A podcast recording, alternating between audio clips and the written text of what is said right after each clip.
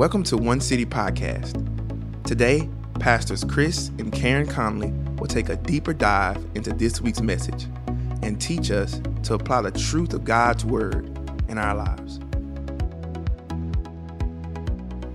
Welcome to Conversations. This is Karen and Chris Conley, and we are so glad to have you joining us today. This is our first conversation about a brand new series called Building One City. It's all about faith hope, and love. So, Chris, as we begin the journey of this series, and it feels like every series is really its own unique journey, um, help us as we're at the starting point of what to expect and, and what it is in this first message as you reflect on teaching it um, that really might be helpful for us to dive deeper into. Well, when we think about this series, there's some intentional play on words building one city it's all about faith, hope, and love. We are building the church spiritually, but we also need to build the church physically. We need an actual church home. But before we talk about what's required to build the church physically, um, it's important to know what we're investing in. And so, what is God's definition of the church? And how do we return to his definition of the church? We've allowed the church, I think, to become something less than his definition. So, what we really want to do is elevate God's definition of the church, see what it means for us to truly be the church, and to live out the Great Commission. So, Chris, as we think about this particular series, I know that this is a series that really is is going to go a couple of different directions but matthew 16 um, 13 through 19 is definitely a pivotal passage that you have taught on and you will come back to throughout this series. Tell us about just what led you to this being that foundation of this series and why it's so critical to us as we think about again not just building a building but where we are as a culture, where we are as a church in our culture, and why that's so important. Well, this is the foundation passage because it's the first time the word church is used in Scripture.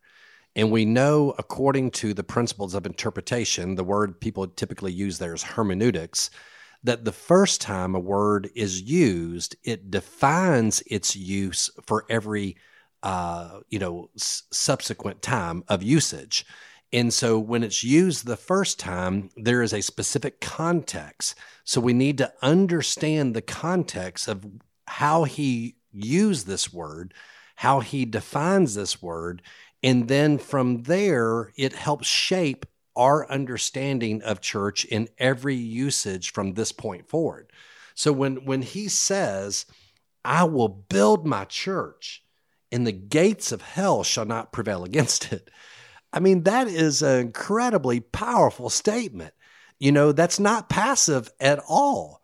And so, unfortunately, most churches feel like they have become polite and, you know, that it's a nice thing to add to our life. You know, it's it's a, a place where good people can go to do good things, that we can be nice people, we can be kind people, we can be good citizens, and all these things are good but have we lost kind of how did he say that? What was the tone of his voice when he said, I will build my church?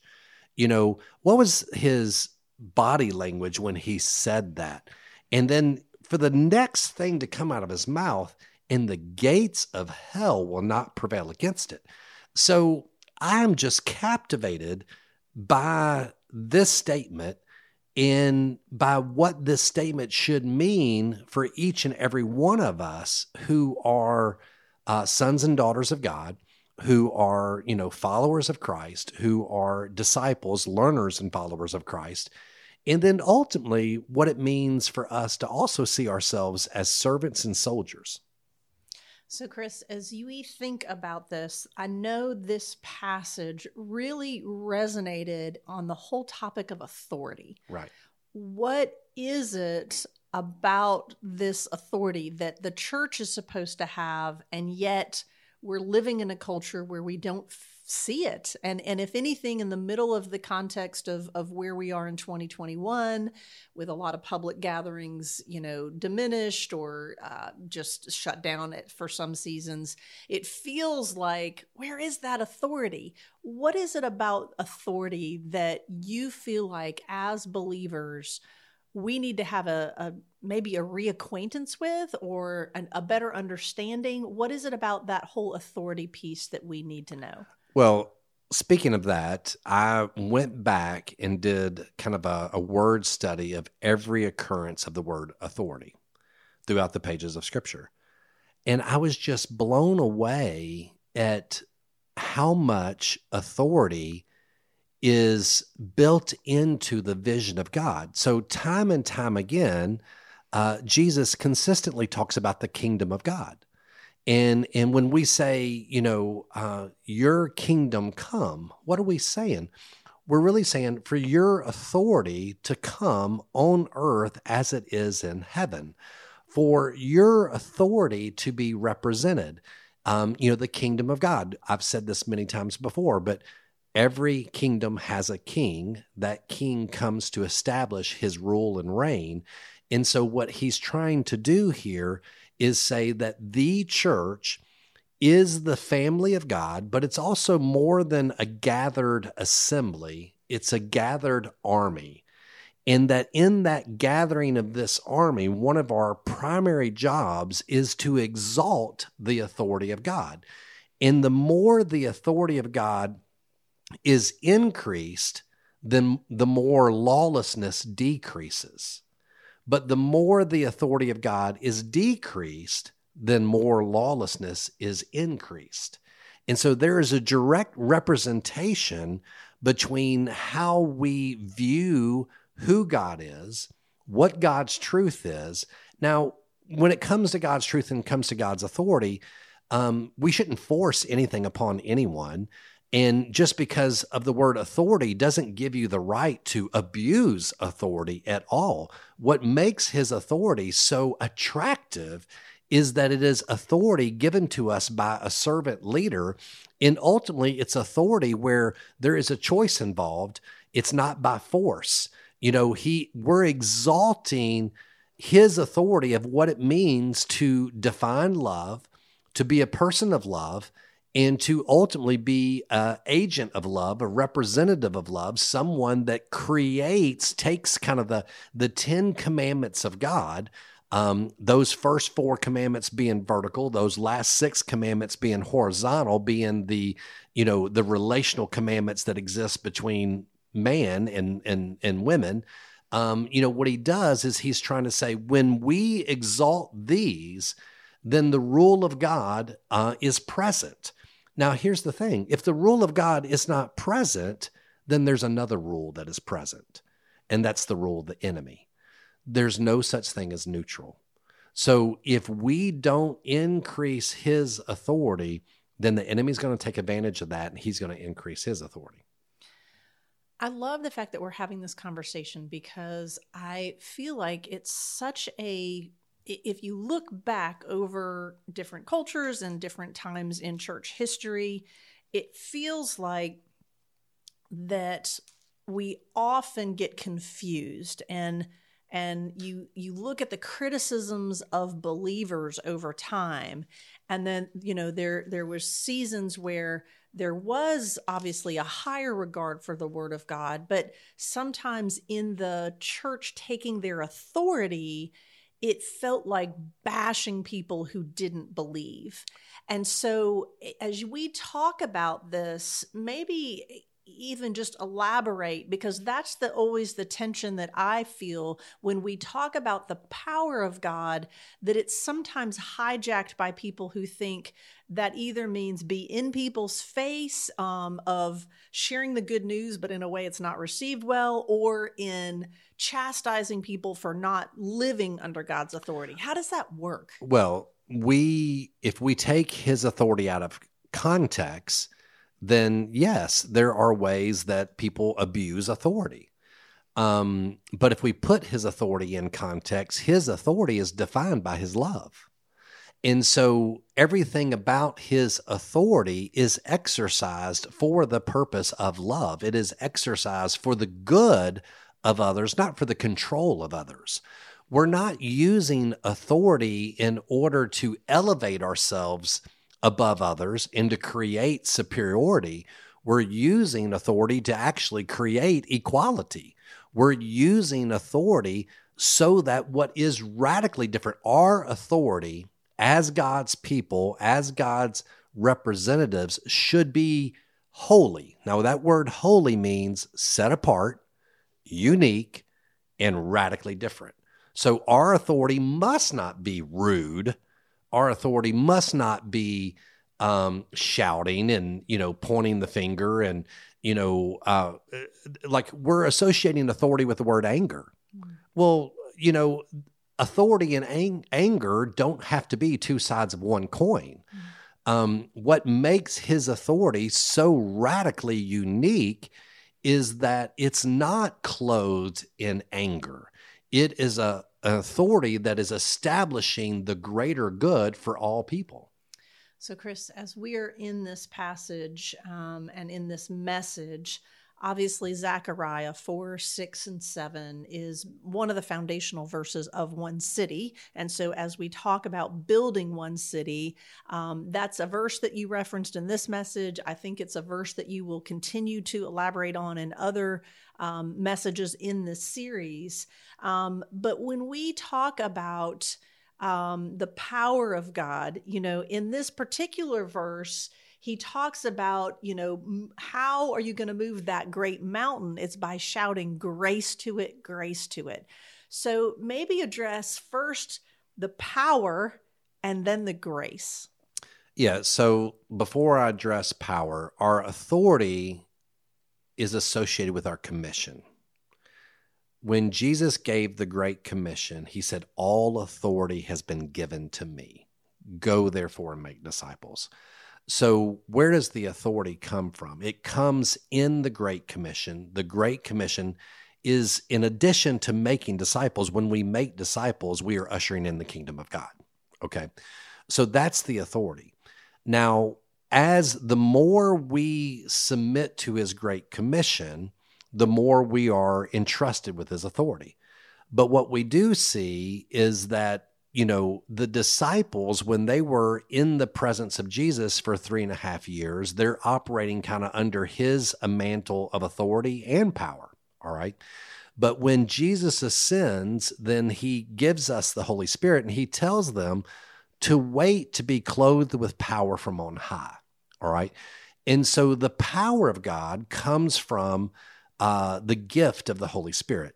It comes from the indwelling of the Holy Spirit, but more than just the indwelling of the Holy Spirit, it is the activation of the Holy Spirit in our life, where what we see is we see the Spirit of God fall upon us in such a way that we begin to walk by the Spirit for the purpose of producing the fruits of the Spirit.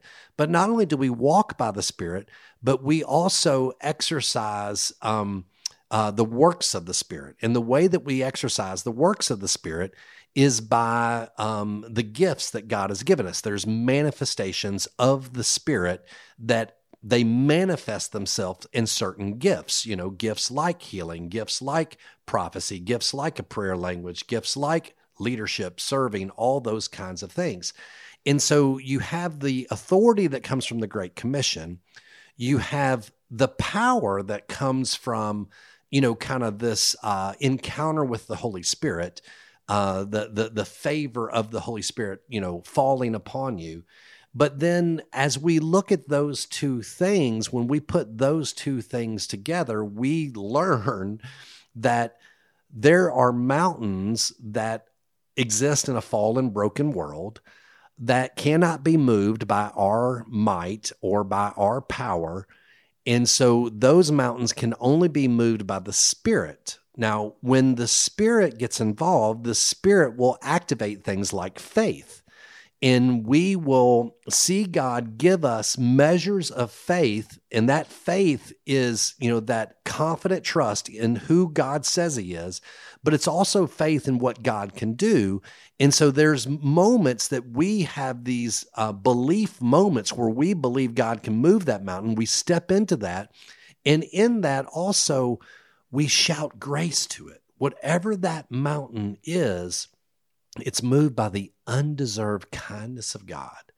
It's moved by the unconditional love of God. It's moved by unconventional means. It's not moved by force. It's moved by faith. It's moved by grace. It's moved by love. It's moved by all the things of God. So, Chris, in this particular message, you went through some specific examples of seeing God's power um, just in our own journey. And I think as you kind of paint this picture, okay, authority comes from the Great Commission, power comes from the Holy Spirit. Those are things that um, all of us, if, if you've walked with the Lord for a while, neither, none of that is new.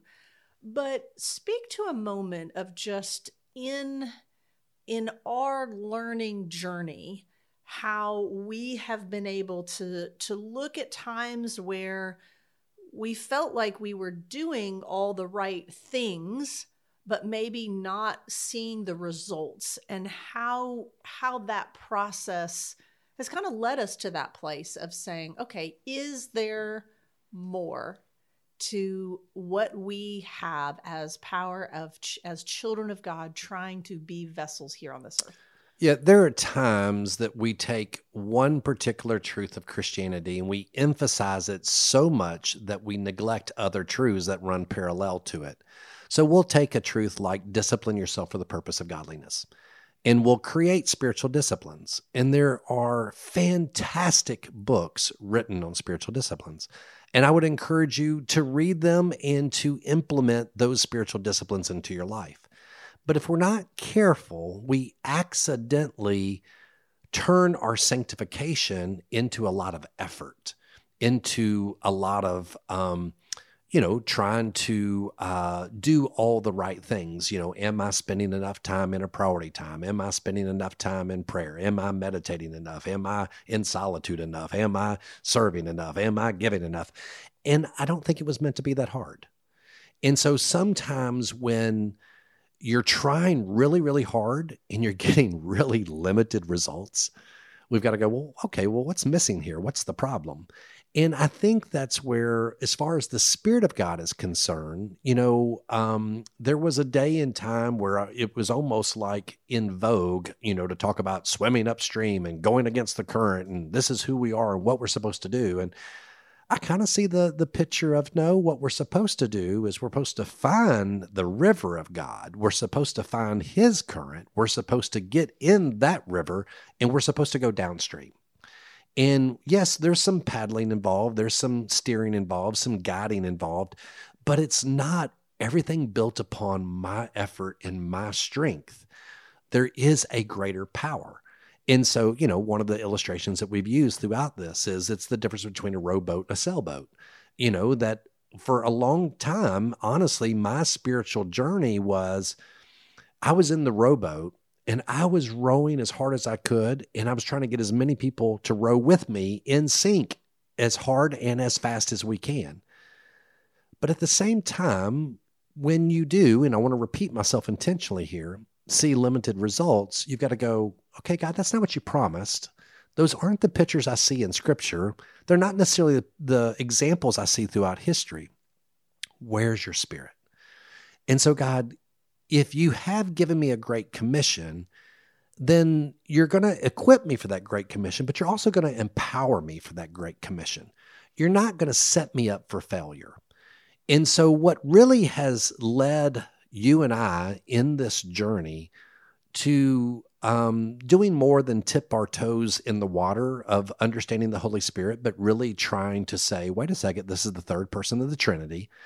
Um, this is the one that God promises to be with us and to empower us to fulfill his mission. All right, instead of taking a fear based approach, how do we take an approach of we trust what God says? We don't, you know, look at the abuses that occur. We don't look at, you know, everything that, you know, people would be deemed to be weird, but rather we look at the true fruit, we look at the true work, and we go, is that what I want? And what we have come to see, and God was doing this work in our life, you know, for the last 10 years. This is not just the last three or four years, but over the last, you know, 10 to 12 years, there's been this steady uh, introduction to who the Holy Spirit is, uh, an inner peace about who He is, a confidence about who He is, and then a willingness to try to um, ask for more from the Spirit of God to do more in us, to do more through us, so that we can actually uh, fulfill the promises that we see in Scripture. Well, I as we've been on this journey, I think some of the things that you that you just hit on was so often it was either just not in our context or it was a fear-based mentality um, that we just invite you along in this journey to say, no, um, I, I think about the times when there have been people close to us who've lost loved ones and all of a sudden even when your dad passed away you start looking at what scripture says about heaven differently. You start you know and in the same way as we've looked at authority and we've looked at miracles and we look at those things and you start to see the totality of what scripture says about these things you know in the parallel with heaven you're like oh wait this really there is something to this. This isn't an imaginary place. It's not okay this is this is something i need to grasp and understand to know the totality of who my god is. And well so, and let me say this because something you just said sparked this thought in me like okay one of the things that we're saying in this series is that god has caused us to advance heaven and to stop hell. Well i mean that sounds like you know a bit extreme all right? But why does it sound extreme only because maybe we don't truly understand our identity. Well, how do we understand our identity? We got to understand who God really is. Would we want to serve a God who doesn't want to advance heaven and stop hell? Would we want to serve a God that's limited in his ways to advance heaven and stop hell? Well, do we want to serve a God who's changed his great commission? Go, you know, I, I mean, I, I, I, thought that was a great idea 2,000 years ago, but like, I don't know, I'll just, you know, kind of settle for less. And, you know, maybe we can just create these little, you know, nice church buildings on the corner and maybe we can have just a nice gathering and maybe we can just, you know, um, it, it doesn't have to be that aggressive. Well, maybe we not only don't understand who God is, maybe we not only do we not understand like who we are in light of who God is, maybe we also don't understand who the enemy is. And so I want to invite people to join us on this journey. Like, no, he has invited us into something so much bigger and so much better that um, you get to not be, you know, a fan in the stands. You get to be a player on the team. And as a player on the team, he's given you everything you need to play the game. All right. And so, you know, church is boring if you're just watching it. But if you are the church and God actually uses you first and foremost in your family to advance heaven and stop hell, man, that's a fabulous thing. If God uses you to advance heaven and stop hell in your friends and your circle of influence, man, that's that's that's a life worthy of living. If God uses you as a part of a local body of Christ to join together with other local bodies of Christ to change the very fabric of your city and to advance heaven and stop hell, that's worth building one city.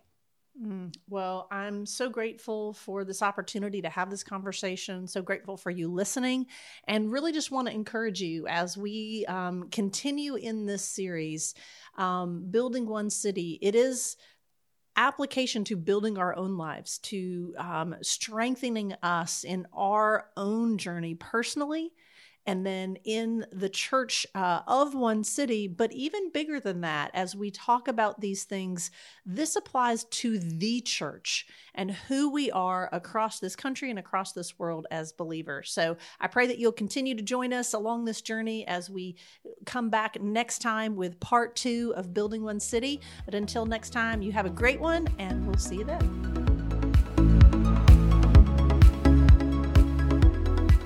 Thank you for joining us today. If you enjoyed today's message, share it with a friend and be sure to subscribe to this channel so you don't miss a single episode. Join our movement and help us to prove that love works. You can give towards our mission at onecitymemphis.org.